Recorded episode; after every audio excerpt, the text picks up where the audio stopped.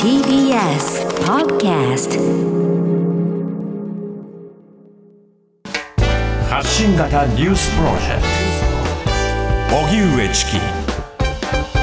セッションさて、デイリーニュースセッション、はい。戦争関係のニュースが続いていますが、ええ。まもなく沖縄復帰50年など、ええ。戦後についてもいろいろと考える機会があります。そうした中、先月30日、えー京都府宇治市のウトロ地区に、ウトロ平和記念館がオープンしました。このウトロ地区、えー第二次世界大戦中、まあ、アジア太平洋戦争の後、京都に飛行場を建設するためにですね、あの、最中にですね、あの、建設をするために、はい。朝鮮人労働者が集められ、ん。で終戦後も、まあ、その当事者やその子供たちが在日コリアンが劣悪な環境で暮らしてきたという、そういった歴史ある場所なんですね。うんうんうんで当然、差別、はい偏見、受難の歴史というのもあるわけです。はいでそうした様々な資料などを残しているウトロ平和記念館、そのオープンの模様を取材したジャーナリストの安田光一さんにお話を伺います。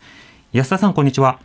はい、こんにちは。お願いいたします。お願いいたしますお願いい。たします。さて、ウトロ平和記念館、これはどういった展示がなされている場所になってるんですか？はい、あの、それこそウトロの地区内にある建物なんですけれども、はいあの、3階建てのね、本当に素敵な建物でした。うんあの、資料館でしたね。あの、ここに行くと、いわば、ウトロとは何であるのか、どんな人々がどんな暮らしをしていたのか、そしてどのような歴史を抱えているのか、これが全てがわかる、ウトロが一日でわかる、そうした資料館になっています。なるほど。えー私も食い入るように見てきました。はい。印象的な展示というのは安田さんいかがですか？えあのやはりね、時系列に沿ってさまざまな展示物があるんですね、はい。それは写真であったり、さまざまなパネル、説明が書かれたパネルであったり、あるいは当時の暮らしを再現したものであったり、さまざまなものが置いてあるんですけれども、例えばこのウトロで、朝鮮人が住むようになったきっかけは一体何であるのか、はい今、チキさんが説明したことがさまざまな写真、資料をもとに分かりやすく展示されてるんですね。うんさらに私が最も興味深かったのは、ウトロンで暮らした人々の生活、これが分かるような展示があったわけです。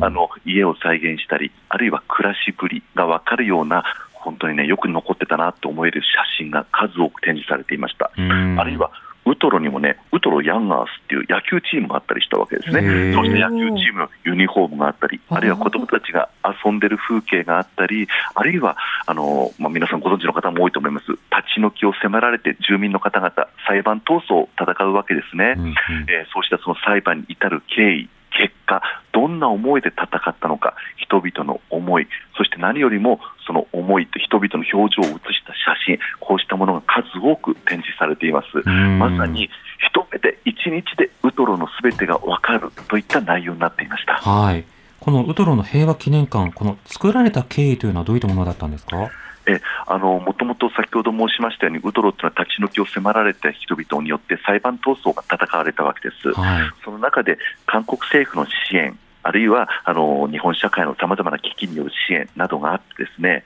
えー結果的に土地は基金、財団によって、えーまあ、言ってみれば買われるわけですね。はい。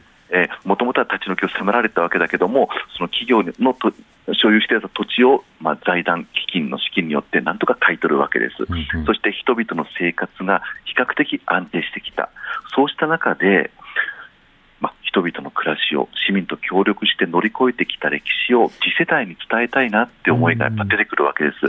さまざまな人々の協力で、あのー2018年ぐらいから基本構想を練りましてね、うん。そしてウトロの人々の暮らしをどうやって形として残すか、えーそうした中で、えー昨年秋から工事が始まって、はい。そして今年ようやく開館に、えーこぎつけたっていうものなんです。うんまあ、これまで差別と偏見、無視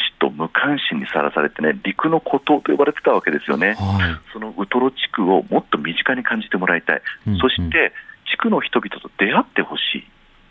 そういった出会いと学びの場として、この資料館が完成したということになります。うんなるほど。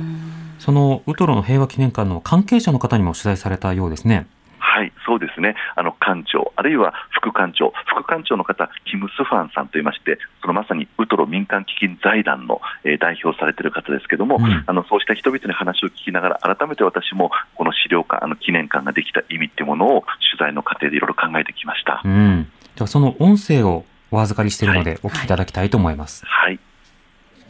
はいえー、と本日いよいよ念願のオープンを果たしました。今どんなお気持ちでいらっしゃいますか？あ本当にあのたくさんの人々の支援や思いを受けて、え今日このようにオープンにこぎつけたのであの正直ホッとしておりますし、まあ、これからあもっともっと頑張っていかないといけないなということであの責任の重みをお感じているところです。はい。えーこの記念館ができたことでどんなことを期待されていますでしょう？そうですね。本当にあのここに生きた人々のあのリアルな姿っていうのをあのたくさんの人にえー見ていただくことによって本当に人それぞれのおを尊重する人人間を尊敬する、えーそして仲良くなることが本当に楽しいことであり幸せなことだということで皆さんが元気になられる、えーそういう季節になっていけたらなと思います。私も中を覗きましたけれども歴史的な時系列に沿ってさまざまな資料が貴重な資料が展示されていました。これ集めるのも相当な苦労されたかと思います。そうですね、あの資料もお集めるのも大変で、整理するのも大変だったんですけども、やはりこれもあの日本人支援者の人たちが、本当に丁寧に写真を撮られたり、資料整理という基盤があったので、あのこのような形で整理することができたと思っておりまして、はい、ここ最近は放火事件など非常に重く苦しいニュースが相次ぎました、えーそうした中でウトロにとっては今日非常に喜ばしいことだったと思います、あのー今後ですね、えーこの資料館が果たす役割ますます大きくなるかと思いますね。あのもしよろしければ、え見ている視聴者の方に一言お願いしたらと思いできたらと思います。はい、本当にあの放火というあの悲しい事件を受けたんですけども、え私たちはだからこそ頑張らないといけないと。だからこそおと平和と人権、えー差別を許さないという発信をこの記念記念館で、えーしないといけないというふうに強く思っておりますので、えーしっかりとそういう問題と向き合って。はい。えーウトロ平和記念館の副館長の方への安田さんのインタビューの様子聞いていただきました。あの、非常にこう、ガヤガヤというか、にぎわ、賑わってる、にぎわってましたね。人が初日ですからね、多くの方集まったんです、例えば地元の韓国領事館の方なんかもたくさん来てらっしゃいましたし、あるいは地元宇治の市長ですとかね、あのまあ、この会館にオープンにえー関係したさまざまな方が集まって、とっても賑やかであの楽しそうでした。うん。ここ、今、うあの、ウトロの平和記念館を訪れる意義についてはどうお感じになりましたか？はい、あの先ほど放火事件の話も出ました、さまざまな差別と偏見の中で起きたヘイトクライムだと私は思ってます。うん。だからこそ今、ウトロの歴史を学ぶことの重要性というものに、やっぱり僕も含めてみんなで気がついてほしいなと思ったわけです。うん。なぜならば、ウトロの歴史っていうのは、在日コリアンの歴史そのものであるし、はい。そしてそれは同時に日本の戦後の歩みでもあるわけですよね。うんうん。えーウトロを知ることは在日コリアンを知ることであり、そして私たちが暮らしてきた日本社会の歩みを知ることでもあるということ、そのためにもぜひ足を運んで、さまざまな資料を見ていただきたいと、私、本当に心の底から思っています。うん。では、南部さん。はい。ウトロ平和記念館は、近鉄京都線伊勢田駅の近くで、金、土、日、月曜日の午前10時から午後4時まで開館しています。1階は無料で、2階、3階の入館料は中学生以上300円、小学生100円です。はい。京都にね、あの、近く寄った際には、ねぜひ、ということです。はいはい。うん安田さん、また取材報告お願いしおます。願いします。わかりました。どうもありがとうございます。ありがとう。ございました。ジャーナリストの安田光一さんでした。荻上チキ